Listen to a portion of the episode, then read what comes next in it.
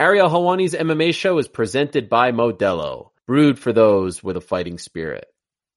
Hello there, friends. Ariel Helwani here back with another edition of the pod. Hope you're doing well on this Wednesday afternoon. Today, we've got UFC featherweight champion Alexander the Great Volkanovski, who returns to action on July 11th against Max Holloway. And we've got Cynthia Calvillo, who's coming off that big win over Jessica Eye in last weekend's main event, the new flyweight contender herself. And you know, when I think of Cynthia Calvillo, that reminds me that the great Cynthia Frelund of NFL Network joins my friend and yours, Mina Kimes, on the latest episode of Mina's very popular football podcast, The Mina Kimes Show. This week, Mina and Cynthia preview the AFC East. And from what I hear, they're very high on my Buffalo Bills, who of course will win the Super Bowl come February. Can't wait to check it out. It's the Mina Kimes Show. Download and subscribe to it wherever you get your podcast.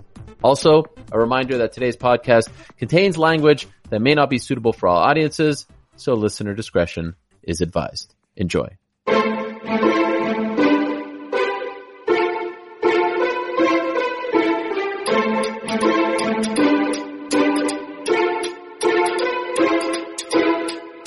Back in your life on this Wednesday, June 17th, 2020. Hello again, everyone. Welcome back to the program. As always, we are presented by Modelo. Modelo Especial. Root for those with a fighting spirit.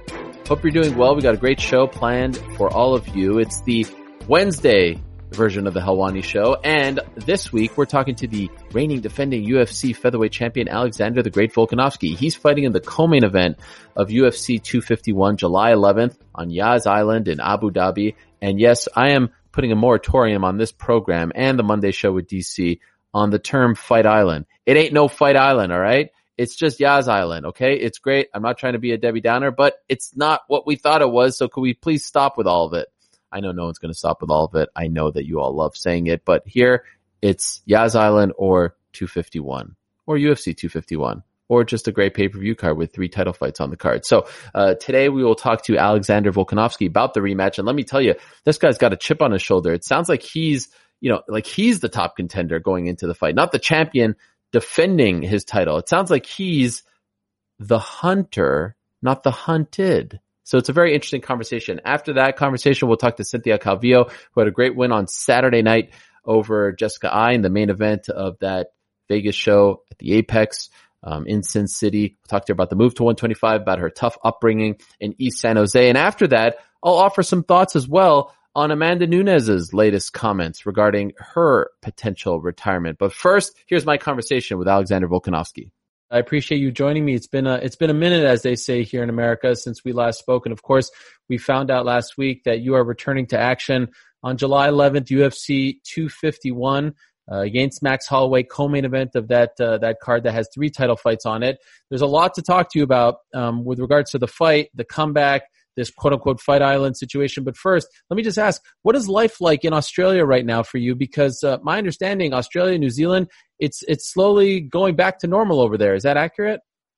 Yeah, it, it is. Yeah, it's definitely uh, getting. Uh, you know, the gyms are back opening now. Uh, contact, it's not up to contact yet here in Australia. Uh, New Zealand, they got contact there, but uh, we're allowed. Obviously, we've got exemptions to to train. Uh, we are lucky enough to get our team and behind us to, to get that done. As soon as we knew this fight was happening, which wasn't that long ago, uh, the boys were quick, quicker, you know, and, and got the got the job done. I had uh, guys from all around Australia, some of the best fighters in Australia. Within a couple of days, they were they were at the gym. Uh, you know, we're all under this whole process and system that so we can train. But uh, you know, things are are, are definitely uh, getting better over here. So to be clear, you won't be training for this fight at uh, City Kickboxing. You'll be staying at home. Yeah, I'll be staying at home because uh, if I still go to New Zealand, I've got to do quarantine and uh, quarantine for two weeks. And uh, obviously, this is a pretty short notice uh, fight, and uh, you know we just could not afford that. You know, you can't afford uh, doing nothing for for two weeks. So we needed every week we had of training. But I was lucky enough to get a good team around us. Obviously, you know we've still got Eugene and, Brad and the boys over there, like we, we do Zoom chats and breaking down the fight and everything. So everything's the same because, uh, you know, Joe Lopez, my head coach, is always the one holding pads and doing most of the stuff with me anyway. And we've got the bodies as well. Same schedule.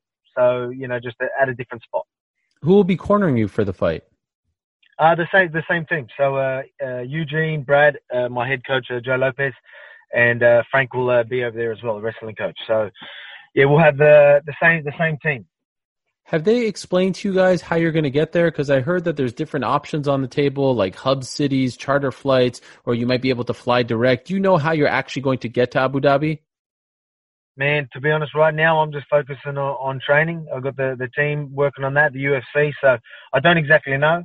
Uh, right now we want to know, you know, we want to know what temperature it's going to be in in the in the arena or wherever we're fighting. These are things that we we need to because the plans might change.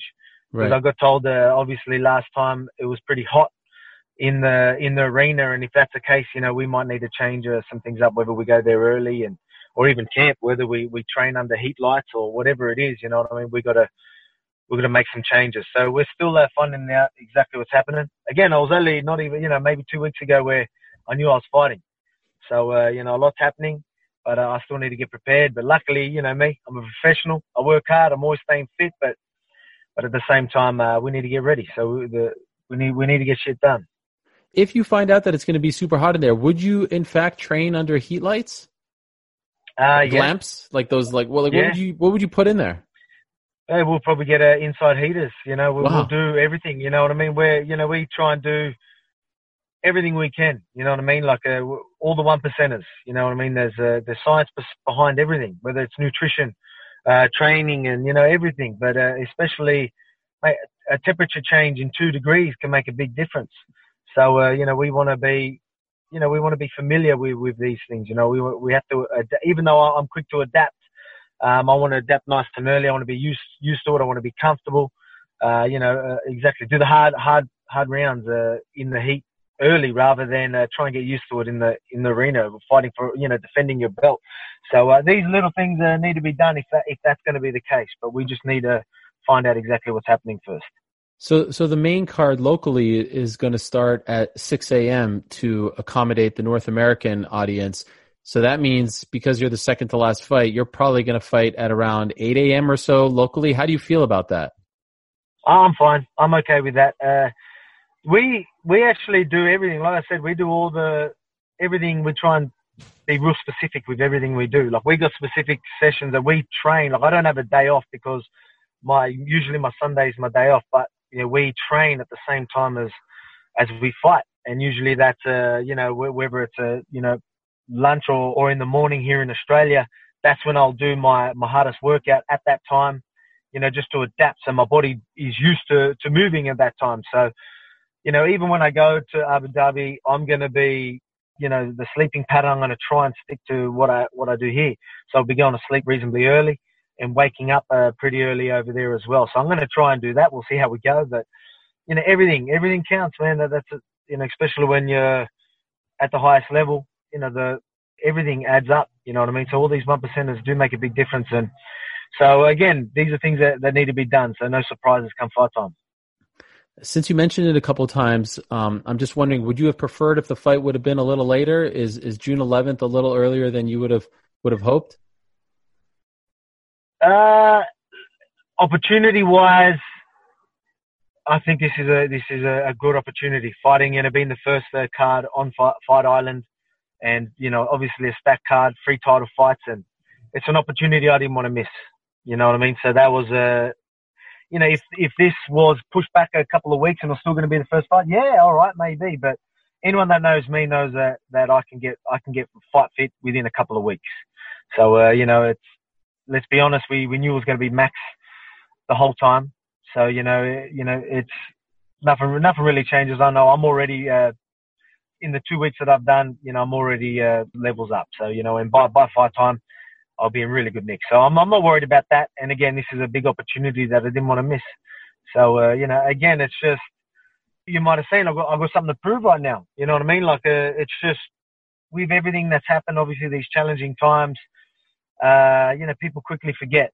People quickly forget that, uh, you know, I went out there and shut uh, Max down. You know what I mean? And no disrespect to the man, but that's what happened. You know what I mean? And uh, I don't know what it is. Yeah, again, people quickly forget, and and I don't know what it is. Whether it can be you know bias uh, opinions or whatever it is, and over time, people just you know people can like I said, quickly forget. Like you know, they can put things in their head and then and believe it. So that I believe that that's happened. I believe that uh, a lot of people uh, forget that I that I shut him down. You know, five rounds to nil. And you know, I'm that's not. I'm you know me. I'm not the type to brag, but I mean, it is what it is. I believe I won all five rounds pretty convincingly. And uh, you know, again, people quickly forget, and I've got something to prove. I need to I need to show everyone that July 11th that you know I'm I am the best featherweight in the world. And you know, there's going to be no doubt left in anyone's mind uh, as soon as uh, as soon as I get the job done. So I'm looking forward to it. Again, it's a big opportunity. Even fighting Max. You know, some people say, does he deserve the rematch? I don't care. This is a fight I want. I need this fight. For me, I need this fight. For my legacy, I need this fight. You know what I mean? Uh, to for me to really uh, put myself in a in a in a good position and, and, let everyone know, you know, this is what needs to be done. This is the fight I want. So uh, you know, there was times where my team were like, you know, what fight should we want? And then I end up saying, I want Max. You know, that's what's going to get thrown at us anyway. Give me Max. Again, I've got something to prove. You know what I mean? You know, whatever. But I can't wait, man. I'm I'm stoked. I've got a new motivation. It's weird, you know. I mean, I'm using it as fuel. It looks like I'm, you know, I'm worrying about what people are saying, and but I mean, I'm using that as fuel. I've got this, uh, you know, obviously I fought for my family, but now I've got something to prove as well. So no one's taking that belt away from my kids. I guarantee you that. And not just that, you know, now I've got this, I've got this new hunger. I've got this new fire in the belly, and I'm like smashing pads, hitting harder than ever. You know, just hitting numbers on the on the assault bikes and everything. I'm just I'm keen. I'm ready. Huh. You know, let's go. Let's do it. You know what I mean? It's just, it's good. So I believe that, I believe the timing is right purely on that.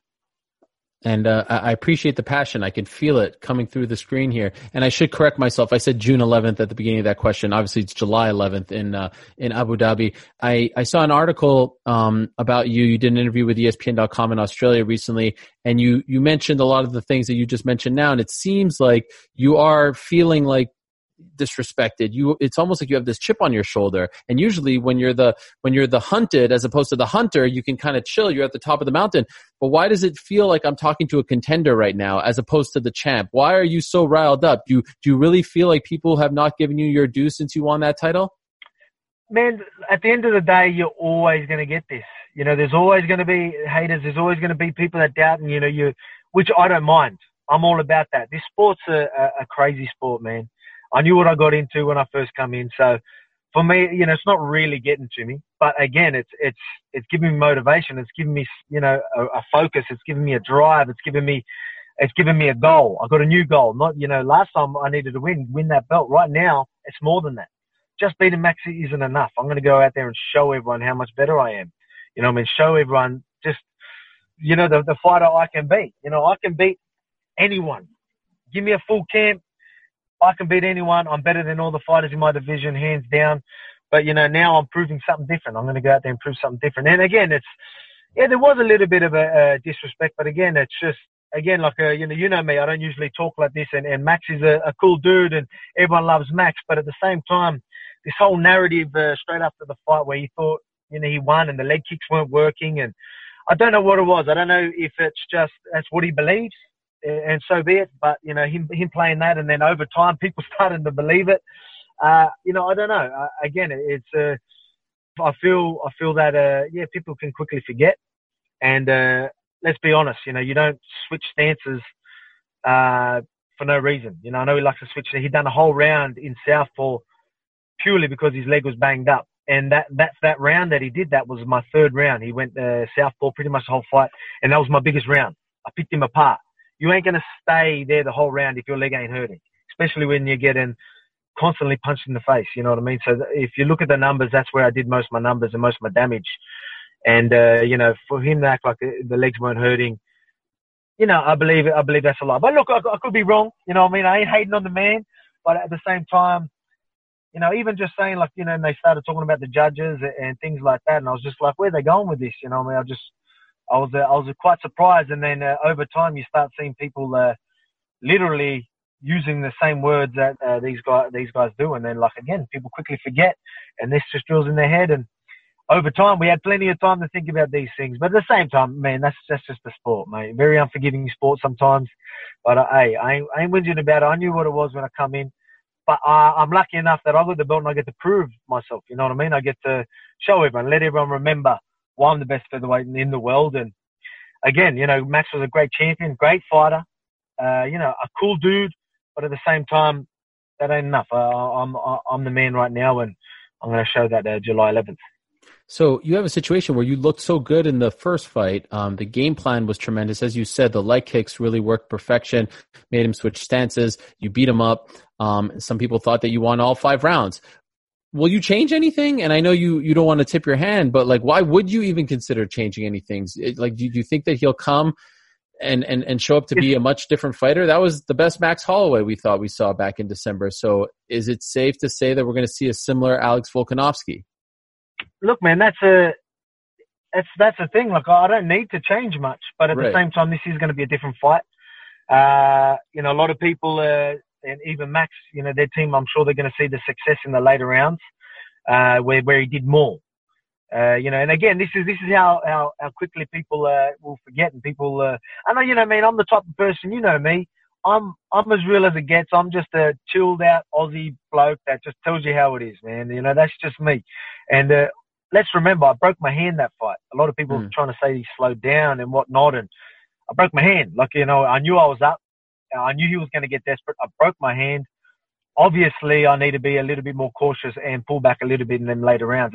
But I mean, that's where he's seen success, and I know he's going to do a lot more this fight. That's why this fight's going to be a lot more high pace. He's going to take a lot more risks. Which I'm telling you, I'm going out there to, to put hands on him. I'm going out there to, to hurt him. And uh, again, not, nothing against the man, but that's again, I've got something to prove, and that's what's exciting about this fight because I know he's going to try and do more.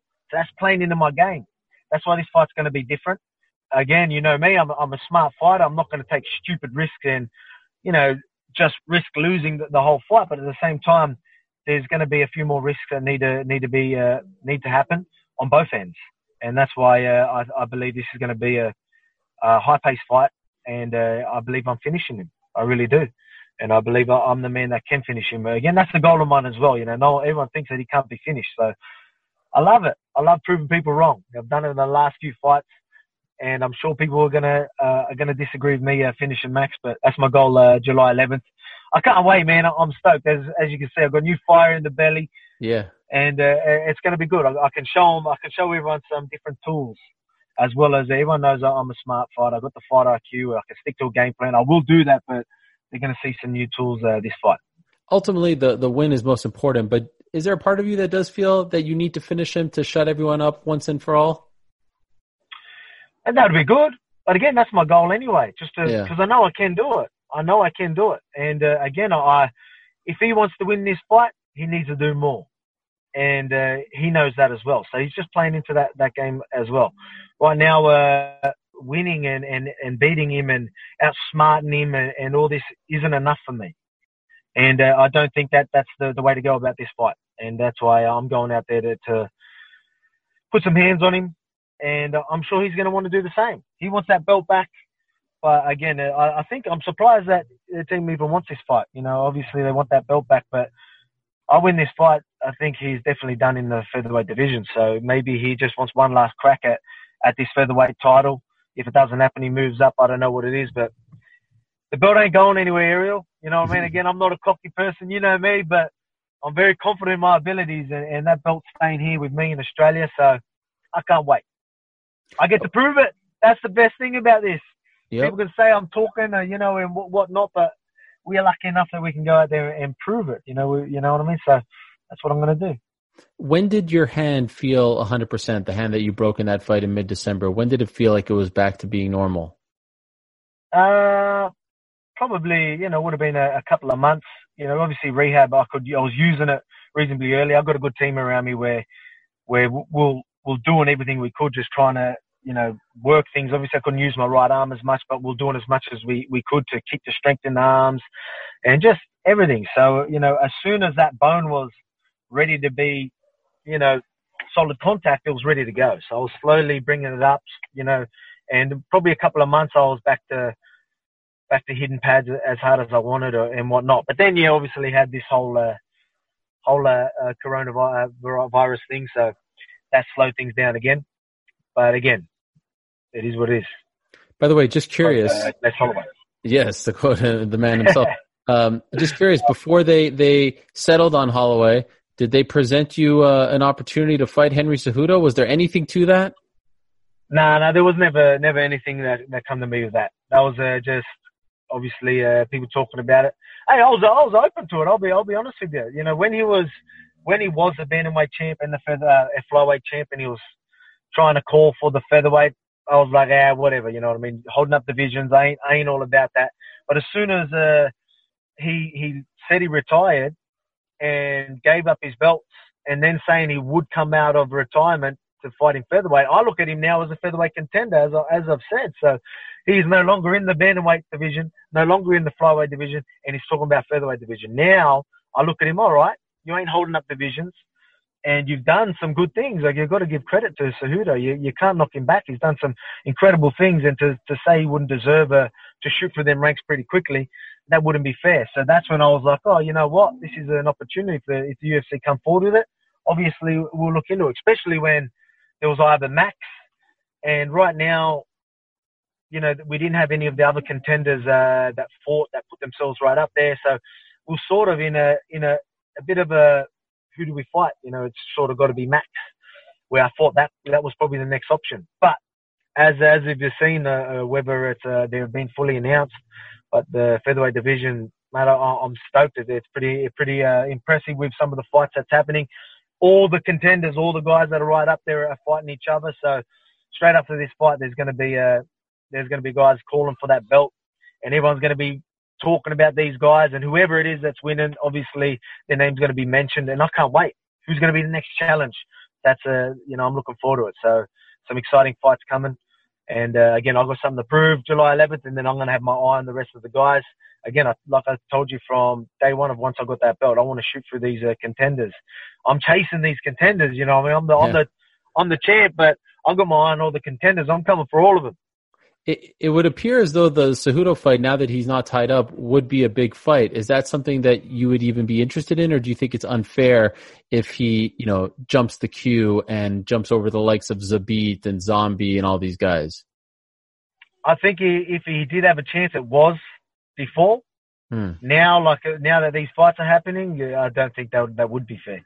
Yeah. You know what I mean? So again, like I, I ain't the matchmaker, so I don't know, but I, I just look at it like like there's a, there's so many fighters that are that are close but just not there yet. Uh, but that's why all these fights are happening. That's why the matchmakers are, are making these fights happen, and we're going to have clear number one contenders uh, very soon. So we're going to have a, a, couple of options, I believe. Uh, but again, I've got a job to do. I've got something to prove, and you know, uh, this is why I wanted this fight. I wanted this fight with Max for the reasons I've told you, and uh, I'm looking forward to it. I'm looking forward to it you won the belt six months ago. Has life dramatically changed for you and your family? Like you obviously dreamt of being a UFC champion. Is life what you thought it was going to be, or is it relatively the same? Uh, look at home. It's it's the same. Obviously, I'm dad. You know what I mean? Like yeah. the kids don't care that you you've got a UFC belt. You know they're going to still wake you up early hours of the morning. They're still not going to listen to you. You know what I mean? All these things don't don't change. But obviously, when you're out and about, uh, it, it is different. You know, it, it, it's getting harder to just, you know, sometimes I'll forget and I'll be like, oh no, yeah, I need to pick up something. And then, especially while this coronavirus is happening and everyone wants to shake your hand and get photos and all that. And you're like, oh man, remember social distancing. Yeah. you know what I mean? And then, so I was like, I started, uh, being a bit cautious of going out, especially now I yeah. can't go out because, you know, we got a, we got all the, especially with these exemptions, like we we, we need to stick to our bubble because we we've got that contact training and I can't afford to just go out and about and, and, and be mingling with everyone. So right now I just need to stay uh, behind the scenes in the gym and I don't have time to do anything anyway because I'm busting my ass in the gym. Uh, new management team though, right? That's a big change in your life. Yeah, yeah, new management team. So that's uh, yeah, that's big. It's just uh, uh just it's something that uh needed to be done and and uh, it's happened and you know it is what it is. You know, I won't get uh, too much into that, but again, we're we're looking forward. We're looking forward, and uh, things are going good. And again, we okay. got the, the, the fight we wanted, and uh, this is a big opportunity. And again, uh, things are, are going to change once again. You know, every time you fight, you know, things just blow up so much more. And then after this one, Fight Island, such a big card. You know, taking out, you know, one of the goats back to back in his prime. You know, that's saying something. That's no joke and that's what I plan on doing. And uh, you know, that's a, that's setting a statement. two last things. When you talk about this exemption, like, did you have to petition the the government to allow you to train? What do you mean when you say the exemption? Yeah, so we had uh, as soon as we got wind of it, we I had uh, my, my, team, uh, management team, and that like hit up a local uh, guys like that in in the government to hit up, and we had like Mark Bouris, who's a very uh, successful and like a mentor guy around Australia, is a you know very well known, and he even helped us with it. Uh, you know, we got police commissioners on board and health ministers, and we had to write up plans so we could train. It was it's a wow. process. Wow. It is a whole process. We need to do COVID tests uh, every week. You know, and we're we're doing everything. Like it's a whole process. Uh, but you know, the the team got that done within a couple of days. You know, and I was lucky enough to have my team, guys like uh, you know Mark Bouris and and just even everyone else that that got behind it got behind us. So the support's been unreal. And then again, even the support of the team, the like the team that I've got with me now, like the, the Aussie fighters, I've got like Australian champions, I've got UFC fighters, uh, you know what I mean, and just absolute guns that all, all right, bang, all stopped everything they're doing to, to be in camp with me at, at, at uh, here in Windang. You know what I mean? So it's uh, it's pretty incredible. So we've got a yeah, we've got a good team, and again, luckily I've got the boys still throwing their, their two cents in, obviously across the, the ditch there at New Zealand. So we're doing Zoom chats, so nothing's really changing. Just it's good, man. Feeling good, moving good, ready to roll. Okay, and lastly, um, uh, were you a little disappointed when Fight Island wasn't what we all thought it was going to be? That it wasn't going to be on the beach, or do you kind of prefer this that it's in a controlled environment? I know we talked about the temperature, but you know, fighting on the beach, the sun, the the the the, the weight. I don't know. It could be a little distracting. Are you disappointed or happy that uh, it's Look, it's not I, what we originally thought? I never actually thought it was going to be on, on a beach in the in the sunlight and all that type of stuff. So that doesn't surprise me. You know, I mean, I've seen uh, I've seen some photos of this place. It looks pretty incredible. Uh, you know what I mean? But you know, it's still it's still it's still Fight Island to me. So uh, I'm thinking of that. Fight Island. I, I don't know what you're talking about, mate. Fight Island. Let's do it. Three title fights on Fight Island. I can't wait. But uh, you know, I mean, it's it's gonna be good. You know, I, I don't know too much about it. I haven't actually uh, read into it, but every time I get asked, uh, you know, they they ask me, uh, you know, were you surprised by it? I, I probably need to do more research. All I know is it's hot over there, and uh, I just want to make sure uh, there's some air conditioning in this uh, arena that we're fighting in. So I am definitely glad we're not fighting on a beach in the sun. Yeah. Well, I can't I wait. Yeah, no, I can understand that. I can't wait. July 11th, the return of Alex Volkanovski, his first title defense against the guy he beat to win the title back at UFC 245 in, in December of this past year. I'm glad to hear that you're doing okay, that your hand is okay, Alex. It's great to see you as as always, and I wish you the best in these final few weeks of training and of course on fight night. Thanks as always. Thank you.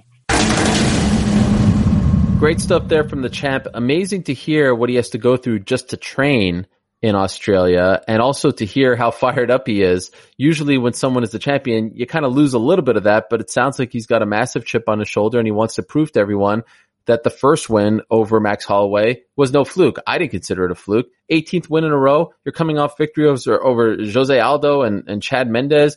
Yeah, it's not that big of a surprise that you can beat Max Holloway, but I guess people didn't really know who Volkanovski was. So here he has an opportunity to shut everyone up and uh, to cement his spot as the the top guy at 145. So it's a big spot for him. Now, uh, speaking of big spots, Cynthia Calvillo had a big spot last weekend against Jessica Eye. Before we get to that conversation, let me tell you about our good friends over at Modelo. Modelo Especial. Hit the music.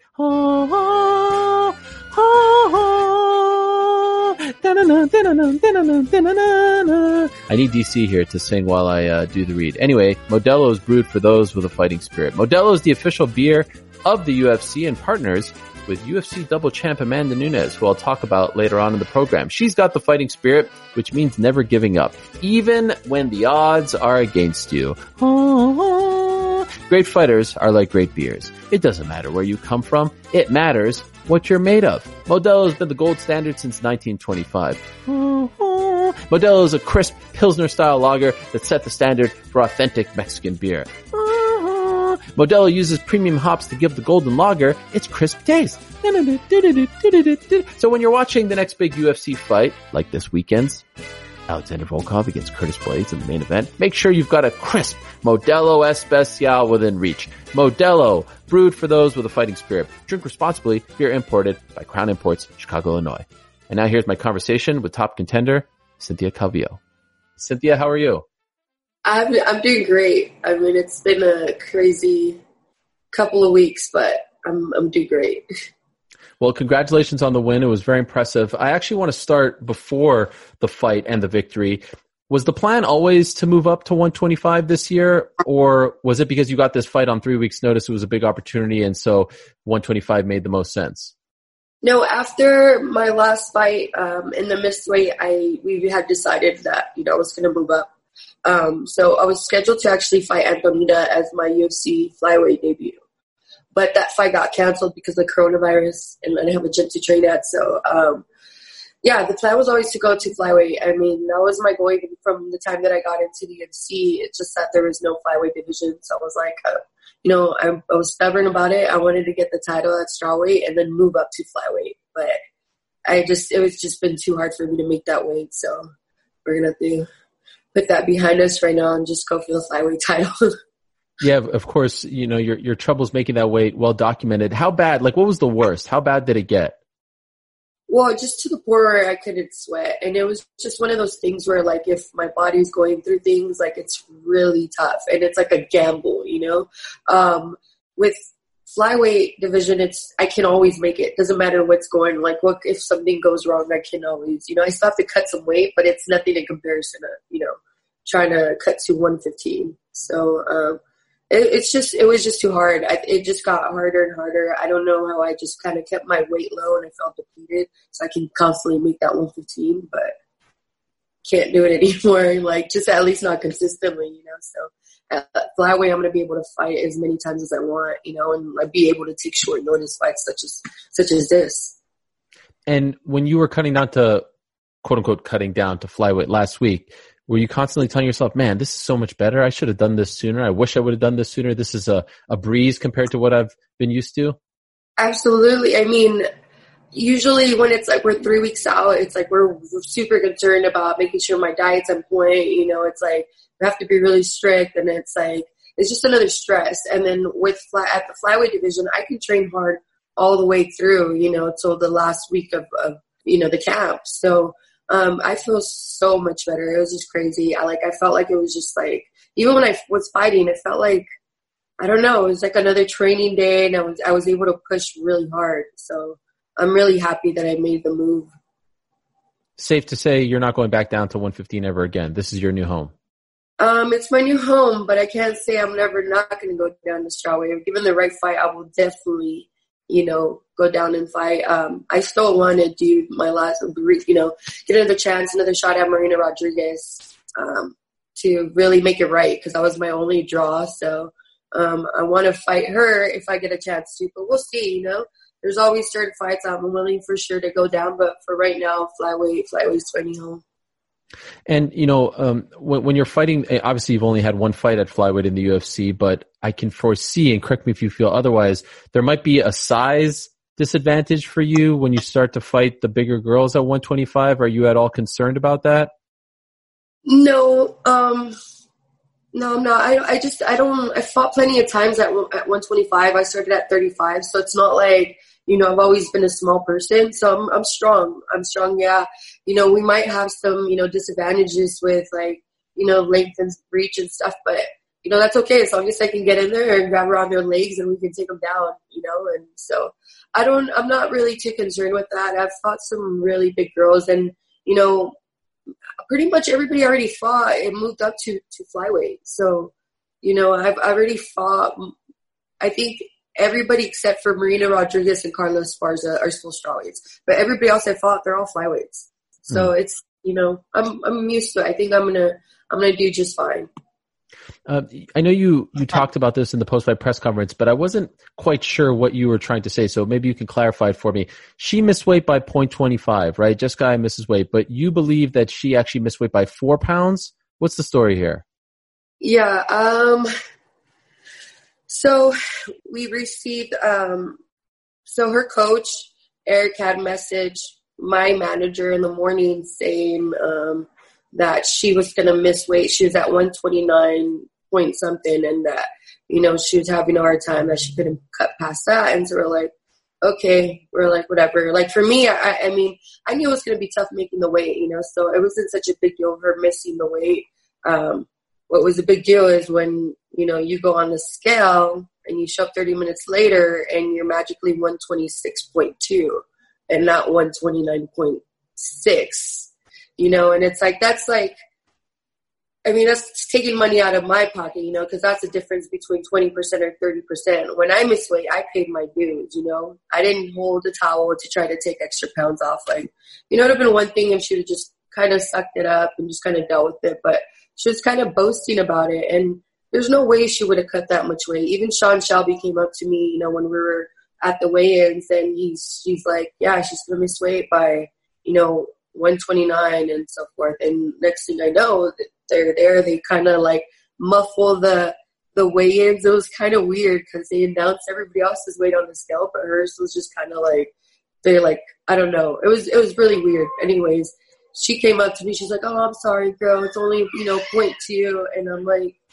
"No, it was definitely not point two, but." I was, you know, I was gonna drop it. I was like, I'm gonna move forward with this fight, and then afterwards, I was just gonna call her out on it because it just wasn't cool. You know how she just went out about it, and she looked like she was really like happy that she had only missed weight by point two. But who's happy about missing weight? You know, when I missed weight, I locked myself in the hotel room and I cried. You know, I didn't want to talk to anybody. I was in, oh, you know, I'm proud of myself because I almost made weight. so it's so just weird. Yeah, there's no way. I mean, there's no way she weighed in at 126.2. Not at all. And even at the end of the fight, all the officials were telling me there's a significant weight difference going into that fight because they weigh us in, you know, right before we fight. Hmm. So, yeah. So perhaps when they do the the hoop, they need to have their hands up, yeah. right? Because, right, yeah. she didn't do that. that. Um, you also talked about in the post-fight press conference that you know you shouldn't you shouldn't be here. You're you're a girl from East San Jose, and, and people like you don't make it to stages like this. What what was life like in East San Jose? What was it? You know, what was so bad about it? Well, I mean, there's a lot of gangs there. You know what I mean? Um, it's a poor community, so it's like we didn't really have many outlets out there. Like everybody's just getting fights. You know, parents always got my parents were always like working and stuff, and so they didn't even have probably the means to make sure you have like right babysitters and all the kids were always just in the street, you know. I never I never got to play sports or anything like that. The only thing I did is like played in the streets with all the kids there. So um it's just kind of rough. You kind of grow up with this like attitude and stuff like that. And I feel like a lot of kids there and I would have felt the same way too growing up because it's like before I got out of San Jose, it was like weird. Like I didn't want to get you're so sheltered in the idea of what's like going on there. At first, I didn't want to leave. Eh, leave, and when I did, like I did a lot of growing. Like I just I didn't have this label on me, and there's just like there's this label there when you're there. It's like they're just already gonna assume you're gonna be like you know just getting in trouble or just not really doing you know good things in life. Really, um, it's really easy to do that. You know, you are a product of your environment. You're whatever you're around. And so it's not, it wasn't an easy town to, you know, Eastside San Jose to grow up. Um, but so that makes me just really proud to represent, you know, especially me. I started when I was like later, I was at 23 years old, you know, no background. And so there's a lot of kids out there that are just kind of lost and, you know, they don't have any direction. I didn't have anybody to like guide me or anything like that. And if I did, it would have been, you know, I think I would have been in here a long time ago. Um, so yeah, it's just difficult growing up there, and um, I'm super excited to represent. Like, yeah, I never would have. You could have told me when I was little that I could be a professional athlete. I would have said you're lying. Did you used to get into fights a lot as a kid? Um, I got in. Yeah, my first fight was in fifth grade. wow. And then uh, after that, um, girls wanted to mess with me, but they never followed through. So there was always a couple times where we were really getting ready to fight, but it didn't happen because I was just. I, I never started problems, but I was a person that if you started with me, I hate bullies. So if you ever picked on me, chances are I was definitely going to defend myself. Wow. Uh, and so when you say that you only got into it at 23, who who opened that door for you? Who introduced you to this? Me. Oh, what do you mean? I just went to a gym like a block away from where I was working. Like I was not happy in my life. I was like 23. I just got through a huge breakup. I was completely insecure, kind of broken, you know, and um, I didn't know what I was going to do. And I was really depressed and I was fat and out of shape and just, you know, I don't know. And there was a gym a block away and I was like, you know, I always wanted to try it and I never got a chance to. Um, I loved watching fighting. Um, lot, you know, obviously Mexicans, we love watch, you know, boxing and stuff like that. So my dad did watch it, but he never was like, oh, you know, you're going to be a fighter. There's no way, like, yeah. And, um, yeah, I just, I just walked in and, and the rest was history. I never left. Like cried every day, but never left. I came back every single day how do you go from that, you know, just trying to get your life back on track, lose some weight, etc., to becoming a pro fighter? At what point does the switch happen where you actually consider this to be a future for you? Um, probably within the first or two years. I had my first fight after in the in, after year training, and I got a knockout, and I was like hooked after that. And so I just I just kept going, and I became the number one ranked fighter in the state of California as an amateur within three years. And then after that, I was like, man, you know, I could probably really do something with this, especially during that time that's when Ronda Rousey finally, you know, the UFC the, came over to the UFC. So that opened a huge door where I was like, man, we can actually, you know, possibly make a living off of this, you know. So I, I just believed in myself. My parents thought I was crazy. I like quit my job and I packed up my U-Haul and I and I, you know, drove to Sacramento, and that's where I started training with uh, Team Alpha Male. And ever since then, this is what I've been doing. and now you're part of Team AKA, the American Kickboxing Academy, which of course is in uh, San Jose. Why did you leave Alpha Male and join AKA? Um, there was a lot of changes with the coaching, so I felt like I was like like getting split. Um, once we moved to the new location, because uh, Uriah had a, a, smaller one, it was more intimate and stuff. The coaching was was different, and then once we went to the new gym, a bunch of things changed, and um, I had you know, one coach, Justin Buchholz, and then I wanted to train with these guys too, but they didn't like each other anymore. Justin left, and I was just kind of put in the middle of it, and it just it it wasn't good for me. Um, started affecting me in my training because it was just like bad vibes. I felt like I was in the middle of it. So then I had left, uh, you know, Team Alpha Male, and then I was trying to figure things out, and it wasn't until this year um, I was kind of getting ready for the Antonina fight, and I was splitting my time between Sacramento and San Jose. And then the pandemic hit, and then I was like, all right, let you know, I was like, let's just move because I really wasn't doing a lot of the my MMA training in Sacramento, anyways. So I just decided to just make the move. Um, I was born and raised in San Jose, AK's there, and my parents are there, so it's I don't know. It's especially during this time, and I just want to spend as much time as I as I can with my with my parents. I didn't get to do that the last couple years since since I like left to uh, move to Sacramento. So now I'm back home, and it feels great. There's a lot of people my size there at AK. You know, at first there wasn't. That's why that wasn't my original choice. Right. What's that process like? Like you say, okay, I want to join this great team. Do you have to talk to Javier Mendez or another coach there, and do they interview you? Like, how do you just join the team? Yeah, I mean, Javier's like, you know, as, as, long as he knows you're a fighter and you're professional and stuff like that, of course, he'll let you in and come train at the gym. I talked to him. I told him that, you know, I was planning to do my fight camp here and so forth. And he was very welcoming. He's like, yeah, whatever you need, just go ahead, you know, and, um, I ended up just getting started working with one coach there, Ron Keslar. He's uh he's also you know MMA uh, and he's he's really good. He he actually beat up War Machine, so he gets a lot of points for that. Um, um, but they, he's yeah, it's been great. I mean, it's been really weird because like this fight camp, once we got back to the gym, it wasn't like the whole team was there, and the, the gym's still not really open. It's only open to people who have fights, and so when we were in there, it was just me, my like you know maybe one or two coaches and two teammates, you know, and um, that's how we were kind of doing this. It was a two week camp, so wow, uh, yeah. I understand after the fight, the captain of AKA gave you a call, sort of like when the president calls you after a big uh, victory. Daniel Cormier called you. He he bestowed that honor upon you. What was that like to hear his words and to to get the congratulations from him?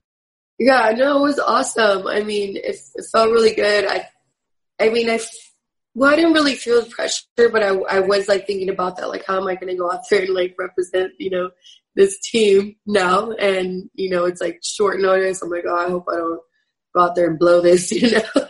but, um, no, it was, it was great. Um, I don't know. It's it's really cool. Just everything that's been going on. He congratulated me and, and the team and said, you know, we did a great job, and you know, we were very composed and.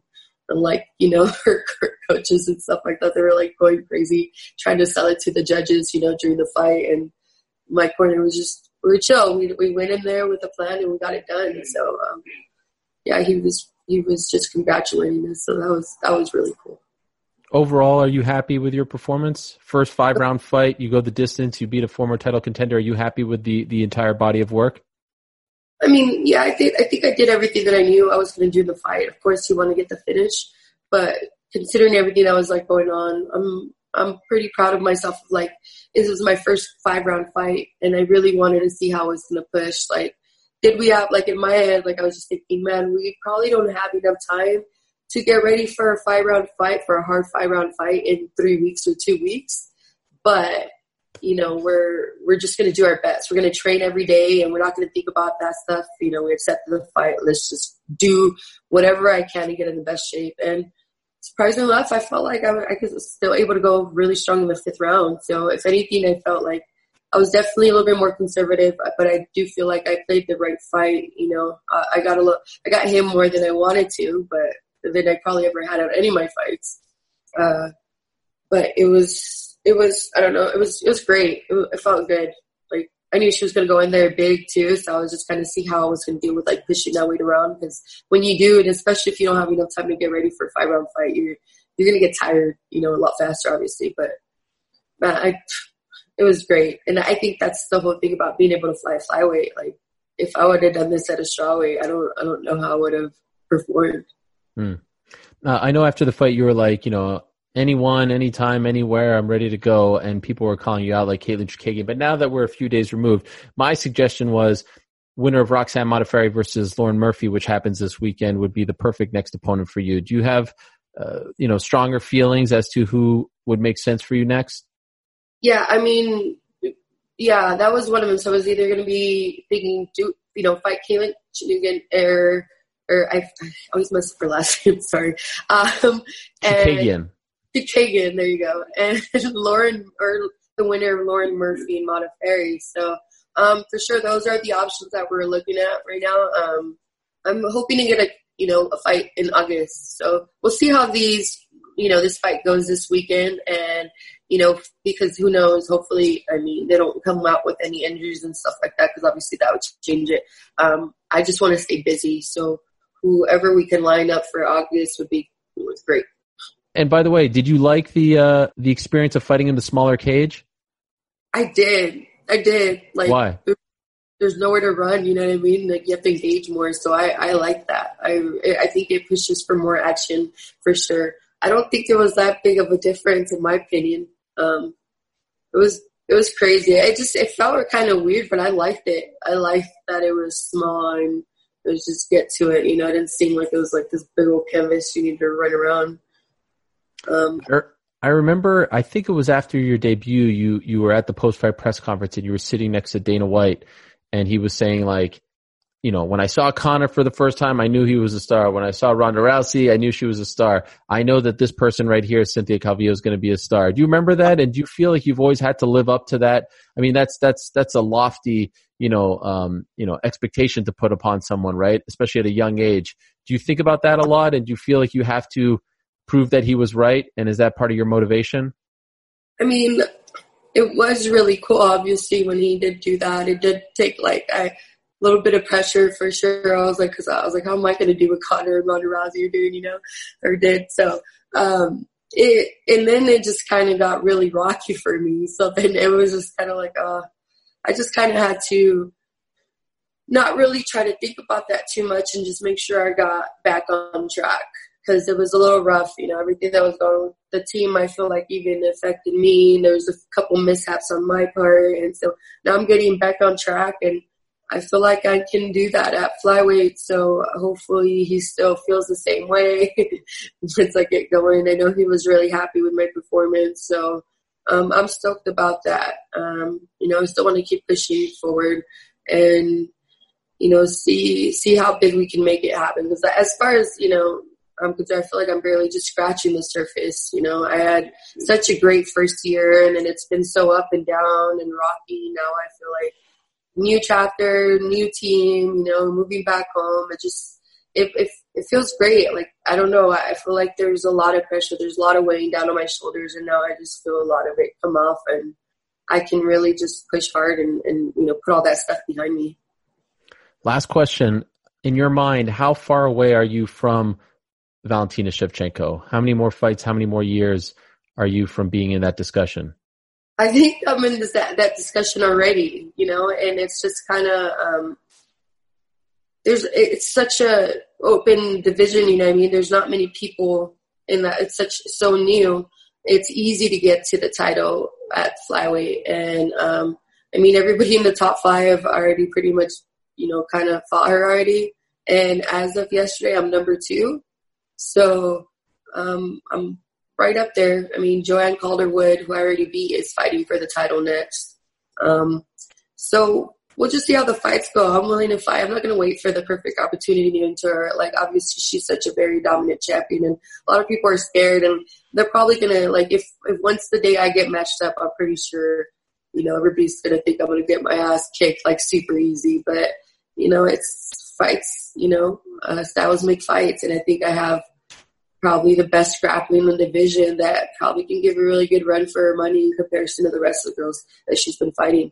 I mean, if it's a stand up or, you know, obviously it's MMA, we're going to go in the ring and get the fight done however way. So, um, you know, I could be, you know, one more fight and be next in line. So I'm not opposed to that. Um, I just want to fight, just keep going no matter what, you know, fall down, get back up. So far, so good. You you have fallen down and now you're back up and you are thriving at uh, 125. Great performance, great win. Thank you as always for the time, Cynthia, and uh, continued success to you. Yes, thank you. Appreciate it.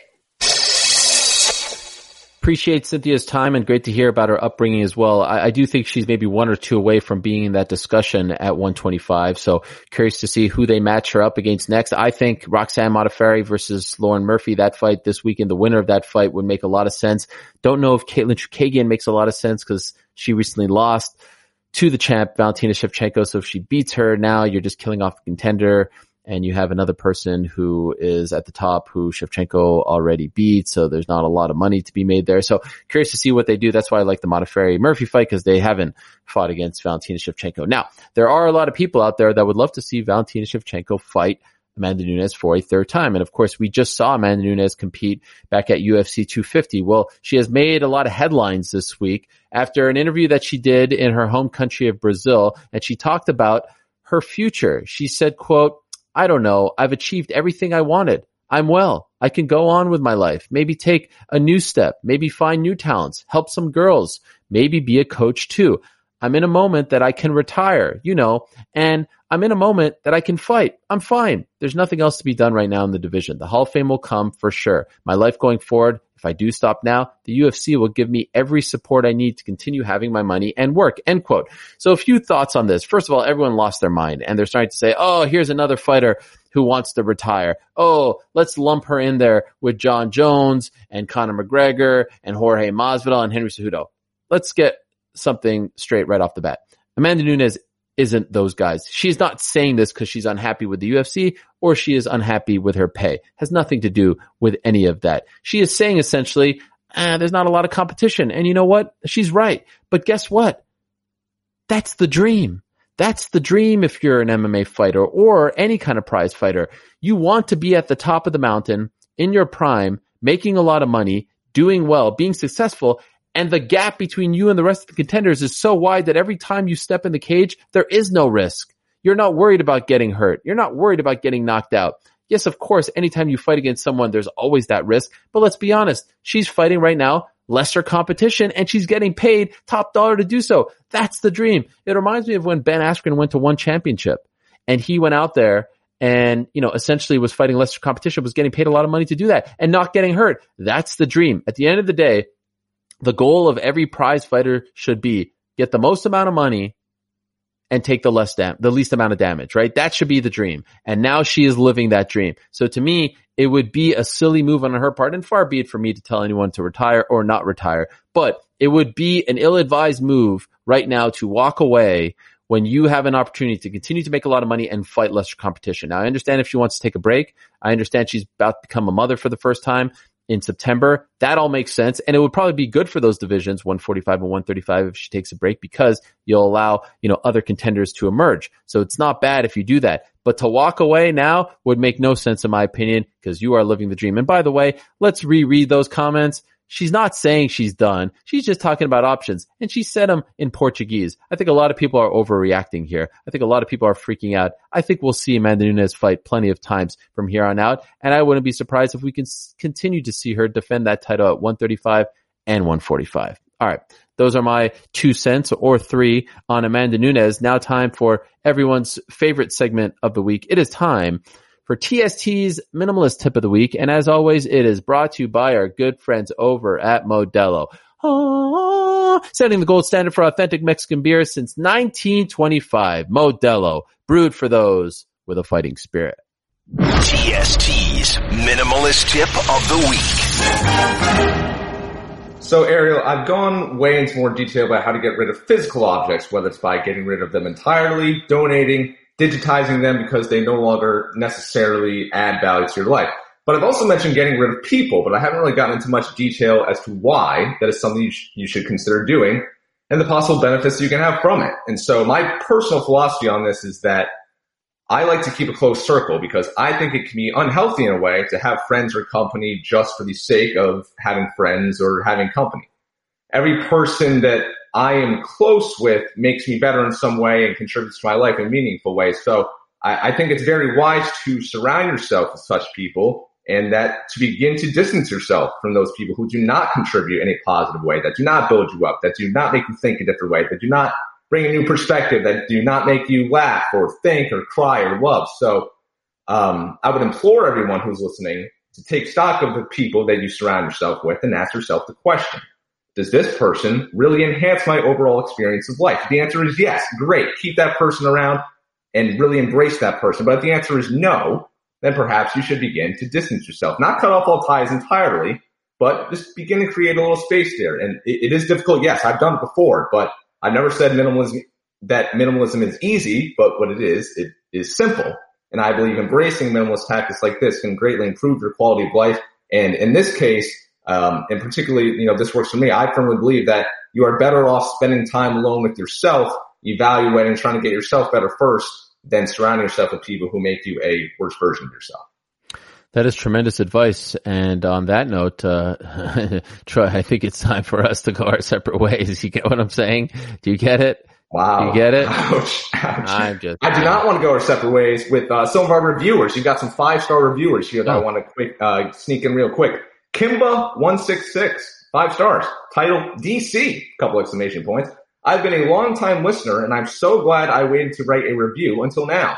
Wow. The addition of DC needs to be a permanent thing. He is a true human being and I wish he would have had this platform years ago as, as it has made it easy to root for him and sell him to casuals as the true greatest of all time. Ooh, that's nice. Was there another Here's one? another one from Matt G, five stars, says, keep it up. Love this show, as it's always good to get my MMA fix. Need to keep being flexible when late breaking news comes out. Don't be constrained to normal scheduled programs. Oh. And uh, with that, Matt, I will hit the music. Yes. And uh, here we are. I appreciate that very much. All right. We're out of time. Thank you, TST. Thanks to our two guests this week. Thank you very much to Cynthia Calvillo. Congratulations to her on the big win. And of course, thank you very much to Alexander Volkanovski, the reigning defending featherweight champion. Looking to do it again to Max Holloway on July 11th. Of course, this weekend the UFC is back in Las Vegas. Curtis Blaydes against Alexander Volkov, important fight in the heavyweight division. How about that co-main? Shane Burgos against Josh Emmett. Those two guys have been on fire as of late. I'm looking forward to that. Raquel Pennington against Marion Reneau. Lyman Good against Belal Muhammad. Jim Miller fighting in his record tying 35th UFC fight against Roosevelt Roberts. Prelim start at 5 o'clock Eastern. Main card at 8 p.m. Eastern on ESPN and ESPN Plus. They are simulcasting it. Some other notable fights on the undercard, Roxanne Modafferi against Lauren Murphy, like I mentioned before, Courtney Casey against Jillian Robertson, and the return of Bobby Green against Clay Guida. So it's a nice night of fighting this Saturday. And of course, we'll be back on Monday to talk about it all and God knows what else. For now though, we're out of time. Appreciate you listening. Keep on reviewing, subscribing, doing your thing. I appreciate everyone who did it last week. Keep doing it. We're going to the top, baby. The top. But for now, we're out of time. Talk to you next week.